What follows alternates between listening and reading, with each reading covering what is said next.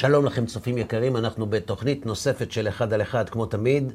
נמצא איתי באולפן כאן חברי היקר, מושיקו שטרן. שלום, מושיקו. מה נשמע הרב אהרון? ברוך השם. בסדר בין גמור. גל לגל יש גל. מה זה גל לגל? מרגיש כאילו יש לנו מניעת תוכנית המאה. כן, אה? כן. אנחנו צריכים לספר לצופים ולמאזינים שזו הפעם אולי הרביעית שאנחנו מנסים לצלם את תוכנית המאה. נכון. ובכל פעם מישהו אחר מבודד, מישהו אחר נדבק, כן, כן. וחוויית החוויות, איזה ימים. אבל איזה הנה, ימים. עכשיו, התוכנית המאה. הנה, עכשיו ברוך תוכנית השם. המאה. שמע, זה לא ייאמן שעברנו 100 תוכניות, אתה מבין את זה? רק מאה. רק 100. אתה מעכל? אה, לא סתם בחרתי לדבר איתך היום על נושא שגם קשור איכשהו לתוכניות שלנו. כן. הרי גם התוכנית שלנו התחילה בערך פחות או יותר מאותו הסיגמנט הזה של ערבות, נקרא לזה ככה. כן. אה, הצופים והמאזינים בטח זוכרים, סיפרנו את זה בתוכניות הראשונות, את ההיכרות ה... כבר רבת שנים שלנו, מסמינר ערכים לפני כמה שנים, ומשיעורים אחר כך אצל חברנו גושן, נתן גושן. כן. ומשם, אה, ימי תחילת הקורונה, אנחנו עוד לא יודעים בכלל לאיפה הולכים, לאן העולם הולך, מה קורה. אתה אה, משדר תוכניות ברדיו, מתקשר אליי כחברך ואומר לי, אני רוצה לערוך אותך בתוכנית אחת. שב- שאלתי אותך מה עושים בתוכנית, אמרת לי, קוראים לזה הפולמוס, יושבים, מדברים, אה, אתה תשאל שאלות, אני אענה תשובות, יהיה בסדר, תגיע. ובהחלט הגעתי לאותה התוכנית, רק שלא הגעתי לאולפן רדיו, הגעתי לפה. אני זוכר שהגעתי, ראיתי את כל המצלמות ואת כל... אמרתי, מה, מה, מה, רב, מה קורה פה? אמרת לי, תשמע, נצלם, אם תאהב, אולי נשדר גם את זה. וככה בעצם זה התחיל. נכון. אה, ולאחר מכן, אחרי שהתארחתי בתוכנית אחת, מי שהיה אמור להגיע לתוכנית השנייה, לא הגיע לתוכנית השנייה, ואז כן. הצטרפתי גם לשנייה, ומשם לשלישית ולרביעית ולחמישית, ואני נורא נהנה, ואני חייב להגיד לך גם שמאוד מחכים מזה, ו- ולומד המון, ובוא נגיד שאילולא ההיכרות שלנו והחבירה הזאת שלנו לכאן למסך, נראה לי שהקורונה הייתה עוברת עליי אחרת לחלוטין. גם יש עליי. הרבה זכויות. גם עליי. אשריך, איזה כיף לשמוע. הצ- הצופים שלנו לא יודעים, אבל אני חושב שזה המקום גם להגיד, אתה מגיע לכאן בפעם המאה, אני חושב שזה אפילו קצת יותר, אבל בפעם המאה, לפחות בצילום של תוכנית, והצופים לא יודעים, אתה מגיע בהתנדבות. אתה מגיע ללא שכר, אתה אדם עסוק, יש לך הרבה מה לעשות, ואני יודע, ואתה מקדיש זמן, אתה לא אומר לא, ולבוא פעם, פעמיים, שלוש, זה, זה נחמד, זה עושה פרסום, זה...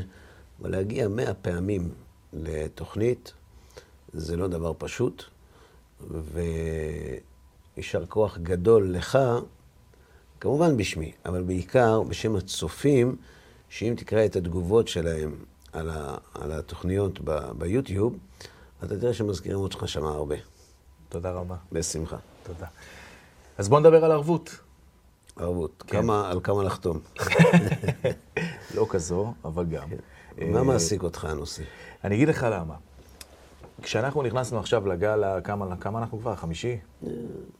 אוקיי. כל גל וגל נענעתי לו בראשי. אבל, אבל הגל הזה ספציפית הוא גל, הוא גל הבידודים, בוא נקרא לו ככה. כי זה גל שבאמת לא עשו בו סגר, לא כולנו מסוגרים בבית באופן רשמי. יש פה, היה פה... בידוד מרצון. בידוד, בדיוק. אז זה, זה סוג של בידוד מרצון סלש בידוד כפוי.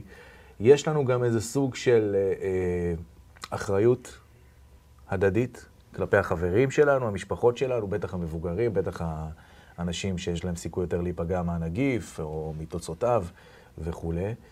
ואני זוכר שכשהודיעו לי, שהודיעו לי, שאני נבדקתי והבנתי שנדבקתי בפעם השנייה, עכשיו, בחודש האחרון, הייתה לי גם שורת אה, משימות לבצע, אתה יודע, חתונה שהייתי צריך להגיע אליה, ושידורים ברדיו, וכולי וכולי וכולי. ואני זוכר שדיברתי עם אה, אחד המכרים שלי ואמר לי, מה אתה עושה שטויות? למה נבדקת בכלל?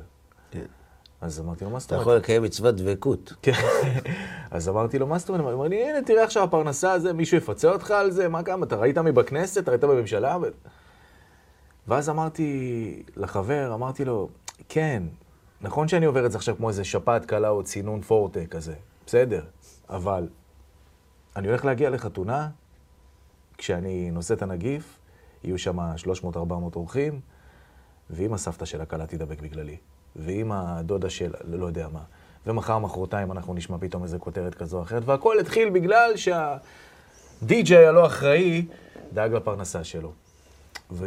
ואני צריך לזכור שאותו חבר מיד עשה תשובה, כאילו, על הדבר הזה. וואו, נכון, לא חשבתי על זה ככה. וזה גם השיח שהיה לי עם כל הסביבה שלי. לכולם דיברתי את אותה השפה. זאת אומרת, נכון שמדובר הפעם באומיקרון, שמציינים אותו כמשהו יותר קליל, ואנשים עוברים את זה בצורה יותר, אה, הרבה פחות סזיפית מהדלתא או מה, מהקורונה הראשונה המקורית, שאני גם עברתי אותה. המחוסנים, כל הדבר הזה. מצד שני, יש מי שכן עלול להיפגע מזה, ולהיפגע בצורה רצינית מאוד. והנה, אנחנו שומעים עכשיו על עלייה מאוד מאוד גדולה בחולים קשה וכולי. ואז נכנס המקום הזה של האחריות הזו, של הערבות ההדדית, של ההבנה שאנחנו כולנו פה בסופו של דבר באותה קלחת. הרי אם אני פוגע בחבר שפוגע בחבר שפוגע בחבר שפוגע בסביבה ובכלכלה, וב... זה מגיע עד אחרון התושבים פה, ועל זה רציתי לדבר איתך היום. בסדר.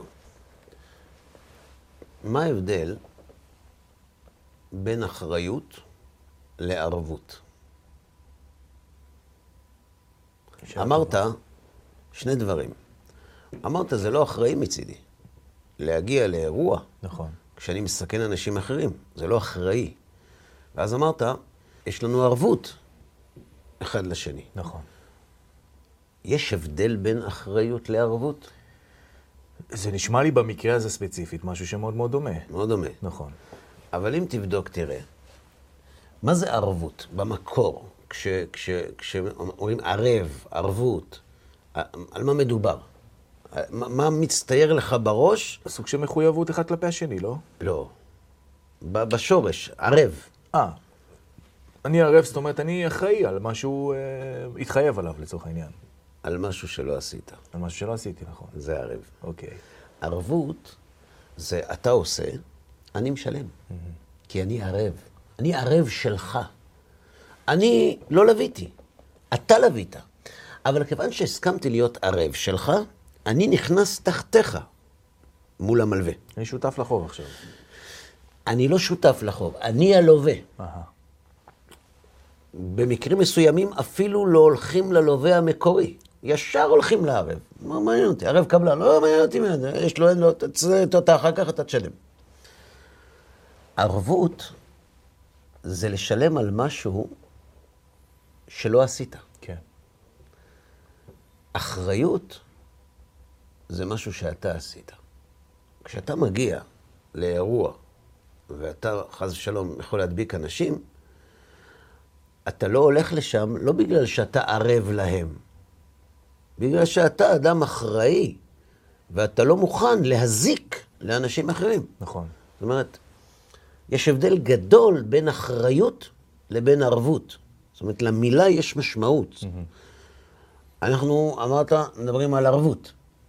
אז את האחריות בואו נשים בצד. ובואו נדבר על ערבות. בסדר. מהי ערבות? בכסף אנחנו מבינים מה זה. אני חבר שלך, או ראובן חבר של שמעון, וראובן לא יקבל הלוואה כי לא סומכים עליו, או שסומכים עליו אבל רוצים להיות רגועים, אז אומרים לו, תביא ערב, ואז ניתן לך הלוואה. ואז הוא בא לבנק, והבנק אומר, אוקיי, שמעון, אתה, בוא נראה מה יש לך, כן, אתה נראה לנו אדם אמין. אם אתה חותם ערב לראובן, ומבין את המשמעות של זה, כלומר, תשלם על משהו שלא לקחת, אנחנו נלווה לחבר שלך, ראובן, כסף.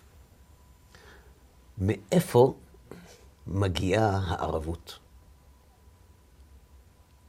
במילים אחרות, למה שאני אהיה ערב שלך? למה? למה שאני אקח על עצמי סיכון לשלם חוב שלא אני לקחתי? נכון, שאלה טובה. למה שאני אעשה דבר כזה? Mm-hmm. למה בכל זאת אנשים עושים את זה? אז אפשרות אחת זה כי לא נעים להם. אפשרות שנייה זה כי גם הם רוצים ערבים. כשהם ייקחו הלוואה, הם גם רוצים. נכון. אבל יש עוד אפשרות. והיא? אני אוהב אותך. כשאני לוקח הלוואה, אני ערב שלי. כשאתה לוקח הלוואה, אתה לא אני. אז אם אני לא לוקח הלוואה, אלא אתה לוקח הלוואה, אם אני אתה ואתה אני, זה כמו שאני לוקח. כלומר, הנכונות, השלמות להיות ערב שלך, לא מחוסר נעימות ולא מתוך חשבונות, אלא אתה זקוק לעזרה, אני פה בשבילך. אני לוקח סיכון שאני צריך לשלם את זה, אבל זו הלוואה שלי. אתה זה אני. מאיפה מגיע שורש הערבות? אתה יודע מאיפה? ספר לי. מחסד. מידת החסד. מה זה חסד? חסד זה אין חשבונות. נכון. חסד זה הפוך מדין. כן. חסד זה לא מעניין אותי, מגיע לך, לא מגיע לך, ראוי, לא ראוי. אני רוצה לתת לך. כתוב על הלל הזקן, שכשהוא היה הולך לבית המרחץ, הוא היה אומר לתלמידים שלו שהוא הולך לגמול חסד עם הגוף שלו. עכשיו, אלה, אלה, אלה, אלה תנאים, צריך להבין בדבריהם. מה זה הולך לגמול חסד עם הגוף שלי? אה, אני הולך לרחוץ אותו. לגמול חסד עם הגוף, זה אומר, היחס שלי לעצמי הוא תמיד יחס של חסד. אני לא שופט את עצמי אף פעם. אני נותן לעצמי כי אני רוצה לתת לעצמי. כי אני אני, כן. ואני רוצה לעשות טוב לאני. כלומר, האדם כלפי עצמו הוא גומל חסדים. הוא לא מתנהג עם עצמו בדין. הוא תמיד סולח לעצמו, מבין את עצמו, דן את עצמו לקו זכות. לכן הוא ערב של עצמו. הוא הולך לבנק, לוקח הלוואה ומשלם. אתה אומר, לא, זה הוא, נכון. אבל למה הוא עושה את זה? כי הוא רוצה לעשות טוב עם עצמו בחסד. כשאני מוכן לשלם חוב שלך, שזה נקרא ערב, mm-hmm. זה שלא שילמתי בסוף זה כי היית בסדר איתי, mm-hmm. אבל אני לוקח על עצמי לשלם חוב שלך, זה כי מבחינתי, מבחינת העולם הרגשי שלי, אתה זה אני. ואתה זה אני, זה חסד. ואהבת לרעך כמוך זה חסד, זה לא דין. נכון, אם אני חותם לך כדי שאתה תחתום לי, זה לא חסד, זה דין. זה ביזנס. נכון. זה מגיע לי, כי... כן, כן, עשינו, תאר עסק, לעצמך- יש פה תאר דיל. לעצמך ש- שאני חותם לך ערבות, ואז אני בא אליך ואומר לך, אולי תחתום גם לי? לא, אני לא יכול. מה, אני חתמתי לך, פתאום אתה, אתה חתמת לי, עשית לי חסד, לא רוצה להחזיר לך חסד, מה? עשית לי חסד, לא, לא עשית חשבונות. ברגע שזה לא בא מהמקום של חסד, אז זה כבר, זה כבר עסקים, ובעסקים זה כבר סיפור אחר לגמרי. עכשיו שאלה אחרת. כן. אמרנו שערבות, הנכונות שלי להיכנס תחתיך, היא תולדה של חסד. נכון. מה השורש של החסד? מה השורש של החסד? כן. השורש? חטא ס"ד? לא, זה לא השורש. לא, זה כן. שורש... אה, כאילו, מאיפה, מאיפה מגיע הרצון הזה לעשות חסד? אה, מה חייב להיות בי, הנאה מזה, לא? תענוג, באישיות שלי? זה ודאי שאם אני עושה חסד, בחר לעשות חסד, יש מזה כן. תענוג. אבל, אבל מה המעיין שממנו נובע החסד? רצון לנתינה, רצון ל... ל- והרצון לנתינה מאיפה נובע? מאהבה. אהבה.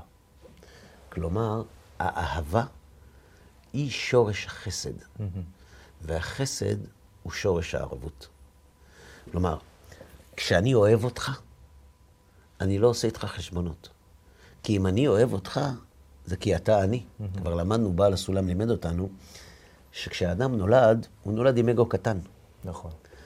והעבודה שלו זה להרחיב את האגו, להכניס את כל העולם לתוך האגו שלו. נכון, נכון. אז הוא מתחיל, משפחה, משפחה ואשתו וילדים. ושכונה, ו-. אם הכנסתי אותך לתוך האגו שלי, נכון. אז אני אוהב אותך. מדוע? כי אני אוהב אותי, ואתה חלק מאני, אז כשאני אוהב אותי, אני גם אוהב אותך. האהבה מחייבת התנהגות של חסד. כלומר, כשאנחנו אוהבים, אי אפשר שאני אתנהג איתך בדין ולא בחסד. נכון. ואם אני נוהג איתך בחסד, אני מוכן להיכנס תחתיך, כי אתה זה אני. נמצא שהחסד הוא תולדת האהבה ושורש הערבות. אבל אז גם נכנס למקום של הגבולות, לא? יש גבול לחסד. גם הגבול של החסד הוא, הוא, הוא חסד. זאת אומרת, כשאבא או אימא אוהבים את הילדים שלהם, מציבים להם גבולות, הם לא, הם לא נוהגים איתם בדין. נכון. זה נראה דין, כי יש גבולות. אבל למה הם עושים את זה? כי הם אוהבים אותם. כי הם גומלים איתם חסד. אבל דיברתי דווקא ברמת הגבול, כמו למשל, כשאתה רוצה לעשות חסד, אם יש הבדל בין חסד בין אדם שנכנס לבית הכנסת, מספר סיפור קשה ואתה נותן מה שיש לך בכיס, או חלק מה שיש לך בכיס, לבין השכן שלך מהדלת ליד. זה תלוי מה רמת הקרבה שלו אליך. כי לא כולם נמצאים בתוך האגו שלי. וגם, זה לא שחור ולבן. זאת אומרת, השכן שלי הוא יותר בתוך האגו שלי מבן אדם שאני לא מכיר. נכון. כי הוא שייך למעגל של יהודי.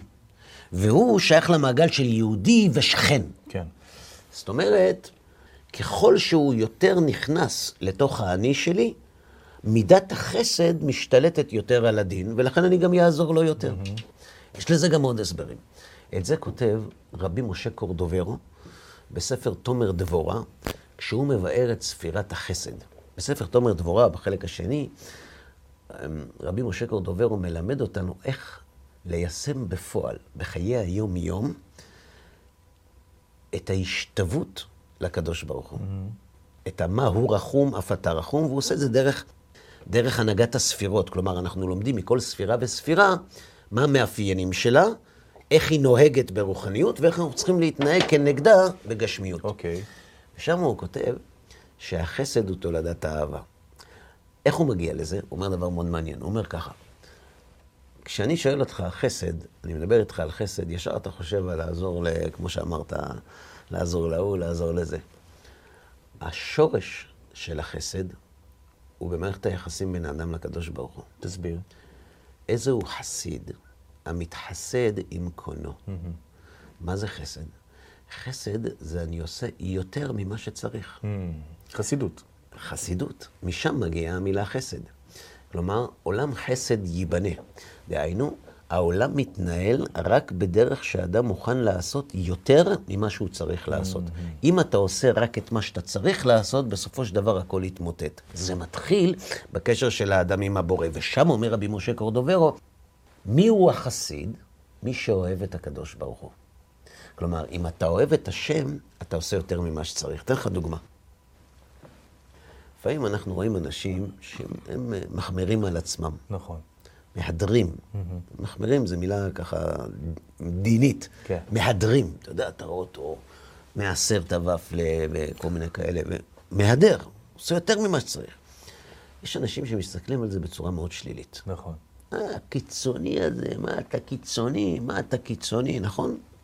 תהיה מיושב, תהיה בדרך האמצע, מביאים את הרמב"ם, בדרך הזהב, נכון? תאר לעצמך, שני חברים נפגשים חצי שנה אחרי חתונה. איציק ודני. דני התחתן. Mm-hmm. איציק הוא, הוא הרווק האולטימטיבי. והם יושבים ומדברים, ואז אשתו של דני צועקת לו מהחדר, דני, אתה יכול להכין לי כוס קפה? אז היא אומרת לו, אז הוא אומר לה, בטח, מיד. ורץ למטבח, ואז אה, איציק שומע את המיקרוגל נדלק. אז הוא אומר לו, דני, אתה עושה קפה במיקרוגל? הוא אומר לו, לא, מה פתאום, נראה לך, אני יודע שהם חמים מים לקפה. חמים את העוגה. כן, חמים לעוגה. אופה לעוגה. זה גברים, לחמם במיקרוגל זה נקרא אופה, אני אופה לעוגה. אז הוא אומר לו, תכבד את המיקרוגל. הוא אומר לו, מה קרה? לא, תכבד, קודם כל תכבד את המיקרוגל. הוא מכבד את המיקרוגל, הוא אומר לו, מה קרה? מה קרה? הוא אומר לו, אני שמעתי, היא ביקשה קפה, היא לא ביקשה עוגה. כן. מה אתה עושה? למה אתה נותן לי? גם מס הכנסה אתה משלם יותר ממה שצריך.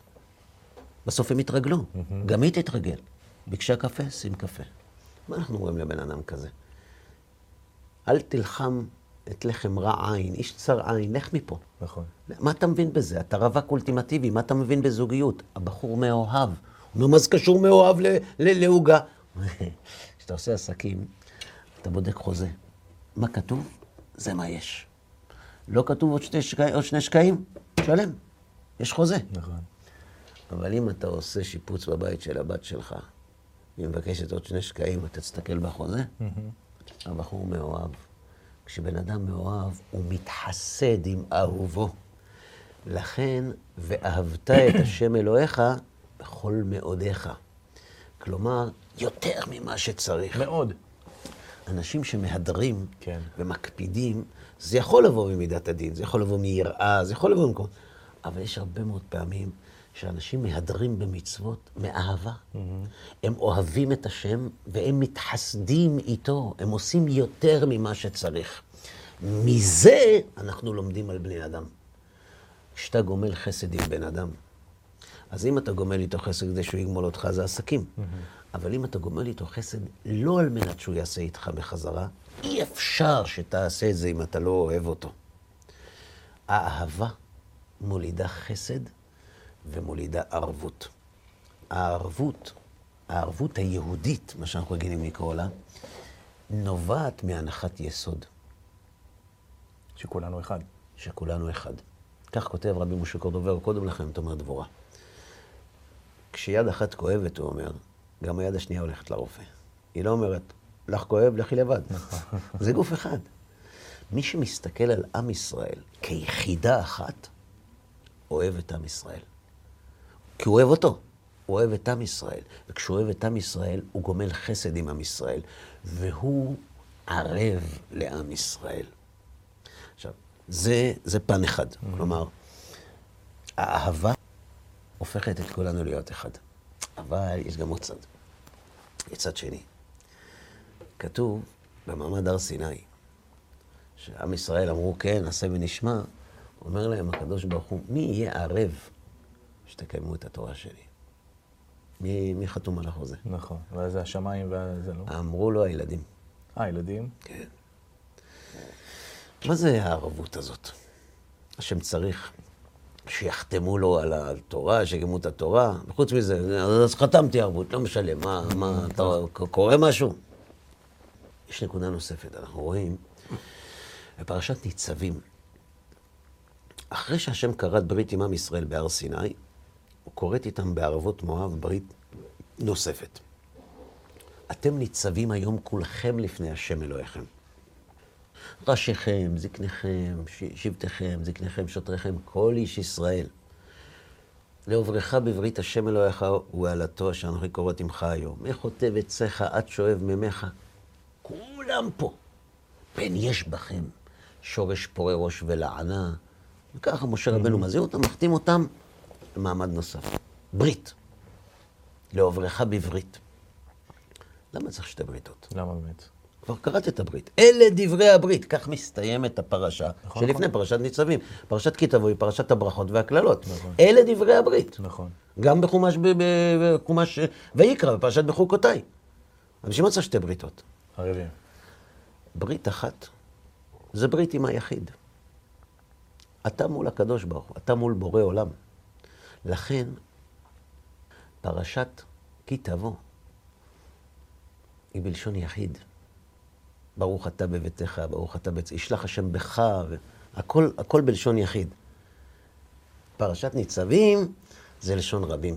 שתי בריתות. ברית אחת כאדם פרטי, וברית אחת כחוליה בשרשרת, כחלק מאומה. לערבות הזאת יש שתי משמעויות. אחת, לתת תקווה לכל יהודי. היחיד. תקווה לכל אדם. כן. אני פוגש מדי פעם, אנשים באים כל מיני... היה אצלי בחור, שאם יש אנשים שהדימוי העצמי שלהם תשע והדימוי העצמי שלהם אפס, יש אה, מינוס גם. Mm. הוא היה במינוס. לא משנה, עבר חיים קשים, לא פשוטים בכלל. הוא אומר לי, אני רוצה לחזור בתשובה. הוא היה בחור חסיד, חסידי. וואה. רוצה לחזור בתשובה, אבל לא יכול. למה אתה לא יכול? הוא אומר לי, כי, כי אני כזה אפס. אני כזה כלום. מעבר לעובדה שאני בכלל לא מאמין שאני מסוגל, כי אין לי מילה, ומה שאני מבטיח אני לא מקיים. אני כזה אפס שאני בטוח שלקדוש ברוך הוא לא אכפת ממני בכלל. וואה.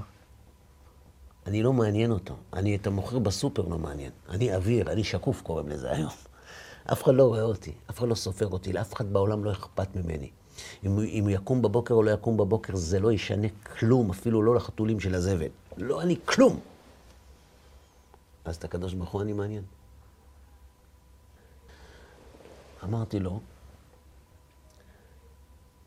פרשת ניצבים, מה שהזכרנו עכשיו.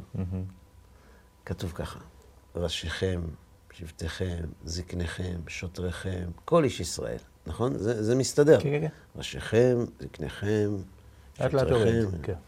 מחוטב עציך עד שואב ממך. מחוטב עציך עד שואב מימיך. כן, הם אותו דבר. כן. חוטבי עצים ושואבי מים, הם באותה ליגה, נכון? נכון. אז מה זה מחוטב עד... מה זה? כל העיגול. כל העיגול. מהודו ועד כוש. אמרתי לו, רבי שמשון רפאל הירש כותב את זה עליו השלום. הוא אומר, כשהקדוש ברוך הוא במרכז וכולם מסביב, המרחק בינך לקדוש ברוך הוא, ביני לבין הקדוש ברוך הוא, בין כולו משה רבנו דבר. לקדוש ברוך הוא אותו דבר. וואו, איזה יופי. עכשיו תנסה לדמיין, אמרתי לו.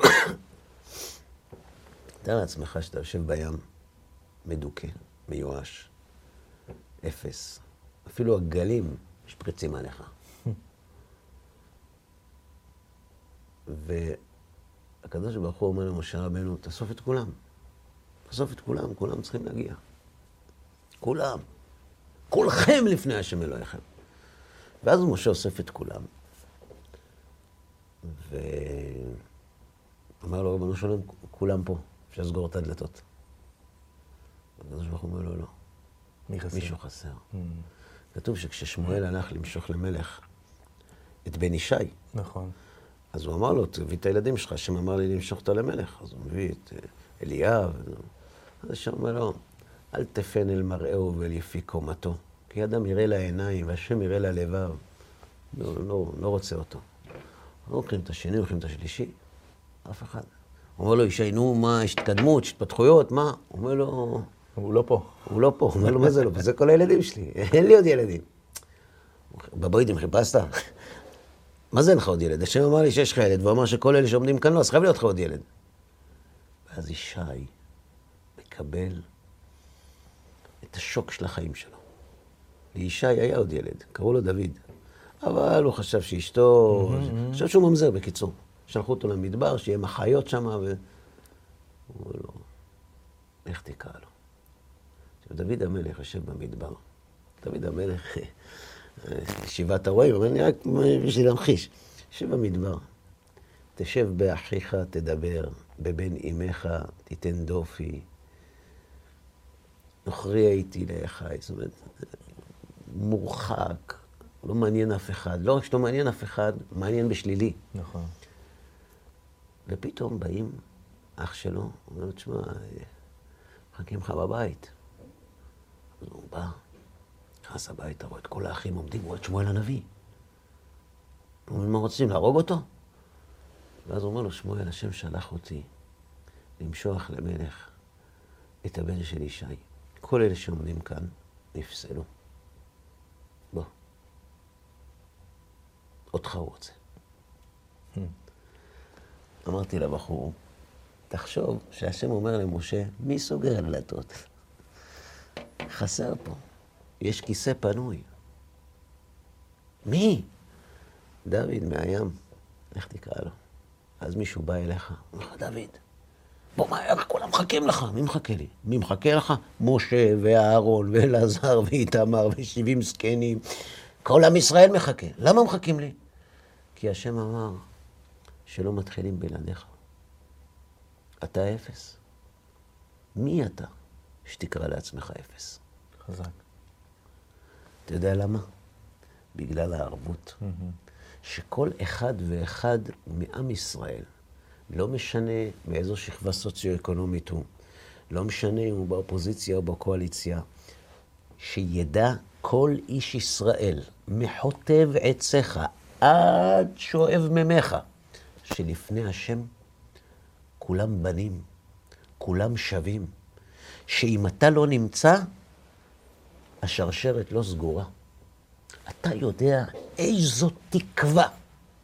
אני ישבתי, לפני שהגעתי לכאן, התקשר אליי אתמול בן אדם, אני לא אסגיר פרטים, חסיד, כמעט בן 80. וואה. אומר לי, קיבלתי את הטלפון שלך, אמרו לי לדבר איתך. יש לי שאלות באמונה. בן 80. בן 80. מה הסיפור? מה, מה השאלות שיש לך? ואז הוא מספר לי, הוא עלה מחוץ לארץ, והיה לו, הוא למד באיזה מקום, והרבי שלימד אותו, הוא הרג אותו. כי כאשר יקום איש על רעהו וצחון נפש, כן הדבר הזה. פגע בו. כשהוא היה ילד, והוא לא היה בבית, הוא היה רחוק מהבית, לבד, פגע בו. ושרט לו את החיים. את כל החיים. וואו. ברוך השם, יש משפחה, יש ילדים, נכדים, נינים, הכל אומר, אבל אני לא יכול להתפלל. אני לא יכול להניח תפילין. איך אני יכול להתפלל? אני כזה כלום. אני הלכתי ללמוד תורה. למה השם לא שמר עליי? כי אני לא חשוב. אני שיו... כמעט 80 שנה מסתובב עם הרגשה שאני כלום. אין לי סיכוי. היום בבוקר הלכתי אליו, ישבתי איתו. ואמרתי לו בדיוק, בלי קשר לתוכנית, לא קשור. אמרתי לו, אתה מעז להגיד על עצמך שאתה כלום? עם כל המתנות האלה שאתה מראה לי שהשם נתן לך, אתה כלום? האם נגר, אלוף העולם בנגרות, אם הוא ישמע שהשולחן שהוא בנה אומר, אני כלום, במי הוא פוגע? בשם יתברך. אתה כלום? אתה יודע שכל עם ישראל לא שלם. אם אתה היית בים, כשאתם ניצבים היום כולכם, לא היו מתחילים בלעדיך. אז אתה כלום? זה נותן תקווה אמיתית, לא עבודה בעיניים. אתה חשוב לפני השם, בלעדיך העם לא שלם. זה דבר ראשון. דבר שני, וזה שימח אותו? תראה, אני לסיפורים שלי אין סוף. זה רק בעיתונים. אני... זה מתגלגל. לך תדע. אני מאמין שעוד ניפגש. אמן. בכל מקרה, יש היבט נוסף. כשאדם הולך לבנק, לקחת הלוואה מהיום למחר, צ'ק, תפרוט לי את זה.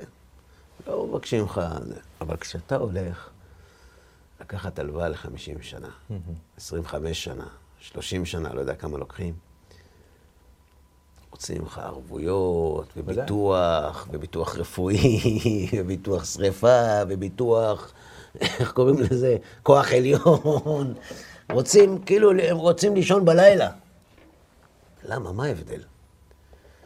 כשאתה יוצא למסע ארוך, הסיכון שלא תשלם את החוב גדל. נכון. וככל שהתקופה ארוכה יותר, המהמורות יכולות להיות רבות יותר. לכן הם מבקשים לבטח את עצמם. אנחנו לא נולדנו בוואקום. לעם ישראל יש תפקיד. יש היסטוריונים שטוענים שהעולם, ההיסטוריה נעה כמטוטלת. יש כאלה שטוענים שההיסטוריה נעה בצורה ספירלית. יש כאלה שטוענים, פילוסופיה של ההיסטוריה, שטוענים שההיסטוריה בצורה של חץ, כאילו, תכליתית, מגיעה יש לזמן. לזה מטרה. לנו הקדוש ברוך הוא אמר בתורה שיש לנו תפקיד. אתם יוצאים מפה, אתם צריכים להגיע לפה. אנחנו יוצאים ממצרים, גוי מקרב גוי, היום הזה נהיית לעם, והתפקיד שלכם להגיע לאחרית הימים בביאת משיח. יש לכם מסע ללכת. אתם חייבים להגיע לשם. כל העולם, סליחה על, הגזענו, על ההתנסות, כל העולם על הכתפיים שלכם. כולם מחכים לכם, אתה הטייס. אתה צריך להגיע מפה לפה. כל העולם שלי על הגב שלך. אני צריך לבטח את עצמי. אני צריך להיות בטוח שאתה תגיע למטרה ולא תעצור לי בדובאי. אני, אני חייב להיות בטוח, הרי, הרי ברגע שאתה עולה לאוויר, אני מנותק קשר. נכון. אין, אין קשר. הכל בידי שמיים חוץ מיראת שמיים. ברגע שאתה עולה לאוויר, נגמר. אתה הטייס. נכון. איך אני מבטח את עצמי? שאתה תגיע למטרה. איך? ערבות. ערבות. מהי הערבות? ערבות היא מכריחה אותנו לדאוג אחד לשני. אז זה מתוך הכרח. מתוך הכרח, זה הצד השני. מכריחה אותנו לדאוג אחד לשני, לגשמיות, ולא פחות חשוב, לרוחניות. אז אתה יכול להגיד לי על זה אולי שבהשגחה פרטית יש לנו ביטוח לאומי בישראל. למה? כי זה בדיוק עובד אותו עיקרון. אז זה לגשמיות. כן. יפה. השאלה היא, מה בעניין הרוחניות? אנחנו בעם ישראל יודעים שהגשמיות תלויה ברוחניות. כמובן שאנחנו צריכים לדאוג לגשמיות של כל אחד. Mm-hmm. זה האלף-בית, זה הרוחניות שלנו, נכון. אמר הבעל שם טוב. אבל אנחנו גם אחראים רוחנית אחד לשני. והאחריות הרוחנית הזאת לא נותנת מנוחה. כי אתה יכול להיות מושלם, לדקדק במצוות, אבל אם רחוב מולך יש מישהו שלא שומר שבת, אתה חתום על זה. בדרך הזאת, הבורא יתברך ויתעלה שמו, מבטח את המסלול שלנו. שלא יופקרו פצועים בשטח, שיעשו כל אשר לאל ידם כדי לקחת יחד איתם, אלה שנוסעים למקום, את כל מי שנמצא איתם. זה כתוב בהרבה מקומות, זה כתוב בגמרא במסכת שבת. הוא גם נותן לנו ללמוד את הדרך לבד, בסופו של דבר. כמובן, אבל מתוך ערבות. הערבות היא המסגרת. אין לבד. אין סולו. אתה חלק מקבוצה. כן. זה משחק קבוצתי. אין אני לבד. הגמרא כותבת במסכת שבת, למה הקדוש ברוך הוא הרג את הצדיקים בבית ראשון? למה? אומרת הגמרא, שבתחילה הקדוש ברוך הוא רצה להציל את הצדיקים. עטווה תו של דיו על מצחם של צדיקים, תו של דם על מצחם של רשעים, ואז כתוב שמידת הדין נכנסה לפניו. אמרה לו, ריבונו של עולם, במה שונים אלו מאלו? הללו צדיקים גמורים, הללו רשעים גמורים. אמרת לו, זה אני יודעת, אבל למה הם לא דאגו להם? למה לא מחו בהם? למה לא הלכו לעשות הפגנות? למה לא הלכו לצעוק? למה לא הלכו להגיד להם, בואו, דרכי נועם, לא דרכי נועם, לא משנה, אבל למה, למה דאגת רק לעצמך? למה לא הזמינו אותם שבת? נכון. אומר לה הקדוש ברוך הוא, לא, זה לא היה עוזר. גלוי וידוע לפניי, שאם היו מוחים בהם, לא היו מקבלים מהם. אז מה את רוצה? אומרת לו מידת הדין, ריבונו של עולם, אתה חוקר לב ובוחן כליות, לפניך גלוי, לפניהם מי לא, גלוי? נכון. הם ידעו שלא יקשיבו להם? לא. אז למה הם לא הלכו? כי לא אכפת להם. איך אתה אומר שהם צדיקים? כתוב בפסוק, וממקדשי תחלו. אומרים חז"ל, אל תקרא ממקדשי אלא ממקודשי. אלו צדיקים גמורים שקיימו כל התורה כולה מאלף ועד תף, הם מתו ראשונים. בבית ראשון, בחורבן הבית. למה? כי הם היו צריכים לדאוג לאחים שלהם. והם לא דאגו. כי מסתם, שאם הם לא קיימו את זה, הם לא קיימו את התורה בכלל. הם קיימו? צדיקים גמורים. אבל... כי כל התורה על רגל אחת היא ואהבת. כן, אבל ודווקא הם... את זה הם לא הם עשו. דאגו, הם דאגו לעולם הרוחני שלהם. של עצמם. כן, הם לא שאלו, מה עם השכן ממול? הבנתי. הקדוש ברוך הוא ביטח את הרשעים על ידי שהחתים את הצדיקים בערבות. הוא החתים את הצדיקים בערבות כדי שהרשעים לא יישארו לבד. ראה הקדוש ברוך הוא שצדיקים מועטים עמדו שתלם בכל דור ודור, שיהיו ערבים לדור, שיעשו מהפכות, שישנו את העולם מצד הערבות. אתה לא דואג להם, אתה דואג לך. Mm-hmm. אם הוא לא ישלם, אתה תשלם. כדאי לך לדאוג לו לעבודה. אתה תדאג לו לעבודה, יהיה לו איך להחזיר את החוב. לא תדאג לו לעבודה, הכל בסדר. תשלם אתה. לערבות יש שני צדדים. יש את הצד של החסד, של הרגשת הזולת, של עם אחד, שאת זה אנחנו רואים כשהמכנה המשותף שלנו בולט, חס ושלום במלחמות או באירועים כאלה, אנחנו פתאום רואים כל המחיצות נופלות וכולם מרגישים ביחד. ויש את הערבות השנייה, הרסמית, היבשה, הקרה, המחייבת, המפחידה, המאיימת. אבל צריך לדעת שלערבות יש שני צדדים. הצדיקים משלמים על חטאי הרשעים, אבל הרשעים ניזונים ממצוות הצדיקים. גם את זה צריך לדעת. אתה יודע, כתוב על סדום, שאברהם עומד לפני השם ו... ומתפלל. אף תספה צדיק עם רשע, שופט כל הארץ ויוצא משפט, כאילו דיבר קשה. Mm-hmm. אז השם אומר לו, אם אמצא חמישים צדיקים, לא, לא אשחית. אומר לו אברהם, ו... ואין? הוא אומר לו, לא. הוא אומר לו, וארבעים וחמישה? הוא אומר לו, גם ארבעים וחמישה לא. נו, אין. וככה הם מגיעים עד עשרה. ואין. ואז אברהם הולך הביתה וסדום מתהפכת. שאל רבי אלופיאן, זכר צדיק קדוש לברכה, מה היה קורה אם היו עשרה צדיקים בסדום? הייתה מתהפכת? כנראה שלא. לא. אתה יודע מה אמרו אנשי סדום לילות שהכניסו אורחים? שנהג בצדקות ביחס אליהם. גש הלאה. האחד בא לגור, וישפוט שפוט, אתה נרע לך מהם. זאת אומרת, הם הסתכלו על לוט, שאם היו עוד עשרה כמוהו, סדום לא הייתה מתהפכת. ואיך הם קראו לו? רשע. רשע. אם סדום לא הייתה מתהפכת, בזכות מי היא לא הייתה מתהפכת? בזכות הצדיקים. והרשעים היו נשארים לעשות עבירות בזכות הצדיקים שעושים מצוות, והרשעים שעושים עבירות היו אומרים על הצדיקים שעושים מצוות רשעים. שהם רשעים. איזה הפוך. אמר רבי אלופיאן, אתה יודע למה סדום התהפכה? גם בגלל חטאם. אבל ללמד לדורות, שאם אתה רואה מקום, חס ושלום,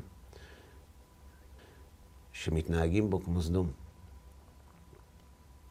והוא לא מתהפך, יש שם צדיקים. והצדיקים האלה מחייבים אותנו להידמות עליהם. יש שני צדדים לערבות. אנחנו רגילים תמיד להשתמש בצד המחייב, אתה תשלם, אתה תשלם עליו. אבל יש עוד צד. אתה זוכה. הרי אף אחד מאיתנו לא יכול לקיים את כל המצוות, אומר רבי חיים ויטל בשם הארי. אף אחד. כהן, יש לו מצוות משלו, אני לא כהן, אתה לא כהן. אז איך כולנו מקיימים תרי"ג מצוות? בהתקללות, בדין ערבות. זאת אומרת, אם אתה נוהג עם אחרים בערבות, כשאחרים מקיימים מצוות, הם ערבים עליך. מדהים. כשאתה עושה חסד עם אחרים, כשהכהן מקיים מצווה, אתה נכלל איתו, כי אתה חתום על הערבות, אתה בביזנס הזה. אחריות, כמו שפתחתי ואמרתי, זה סיפור אחר. אחריות זה קח אחריות על עצמך, מה אתה מזיק לאחרים. אדם הוא עד לעולם. בין ער, בין ישן, נכון? בין שוגג, בין מזיד. שמור על עצמך. ערבות זה מעבר. ערבות זה מאהבה. כשאתה אוהב, אתה עושה חסד. כשאתה עושה חסד, אתה ערב. כי אתה ערב לעצמך. אז תן לי לתקן את הפתיח שלי. יאללה. ולהגיד לך שבאותו האירוע שאליו, אם הייתי מקשיב לעצת החבר ולא נבדק והולך וכולי וזה וזה, מעבר לאותה הסבתא שעליה דיברתי, שאולי חלילה הייתה נפגעת ומגיעה למיטת בית החולים, חס וחלילה.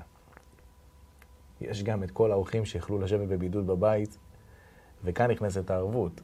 כי הרי יכול להיות שלא היה קורה להם כלום ברמת העיקרון, פיזית. אבל בבית זה אומר לא להשתכר באותם הימים, ובבית זה אומר להיות תחת, אה, אתה יודע, נכון. בתוך ארבע קירות וכולי, והנה נכנסת הערבות לתמונה. הערבות היא תעודת הביטוח של עם ישראל לטוב ולמוטב. שהעם היהודי לא ייעלם. עד ביאת משיח, כמו חץ שנורה למטרה, והערבות מבטיחה שגם אם הוא יסטה, תמיד יהיה מי שייתן את המכה כדי להחזיר. הערבות מלמדת שאין אפסים בעולם, שכל אחד מאיתנו הוא בן של מלך, שכל אחד מעניין את הקדוש ברוך הוא כמו משה רבנו, שכל אחד, גם אם הוא חושב שהוא מינוס שלושים, בלעדיו השם לא סוגר את הדלתות. משתי הסיבות האלה יש ערבות. וזה מקרין גם על הדור שלנו. אתה יכול לראות בדור שלנו אנשים גם דואגים מצד אחד לגשמיות של אחרים, וגם דואגים לרוחניות של אחרים. לא תמיד זה אותם אנשים אפילו. אבל אתה רואה שאנחנו חיים בדור שההיסטוריה לימדה אותו. אנחנו לא היינו שורדים את הגלות בלי ערבות גשמית אחד לשני. נכון. בגלויות השונות. אם לא היינו מחזיקים אחד את השני ועוזרים אחד לשני, לא היינו מגיעים לפה. אתה יכול לראות היום התפתחות רוחנית, דווקא בדור חשוך, התפתחות שמצד אחד אנשים דואגים לסביבה, דואגים לזולת, דואגים ל... לכל מי שהוא לא הם. לגשמיות שלו, ומצד שני, כאלה שדואגים לכל מה שקשור לרוחניות של אחרים. אתה יודע מתי יבוא המשיח? מתי? כשאלה שדואגים לגשמיות של אחרים, ואלה שדואגים לרוחניות של אחרים, ידאגו אחד לשני. חזק וברוך. תבורך, מושיקו, בחרת נושא חשוב ומרתק לתוכנית המאה שלנו. בעזרת השם, נסכם את תוכנית המאתיים.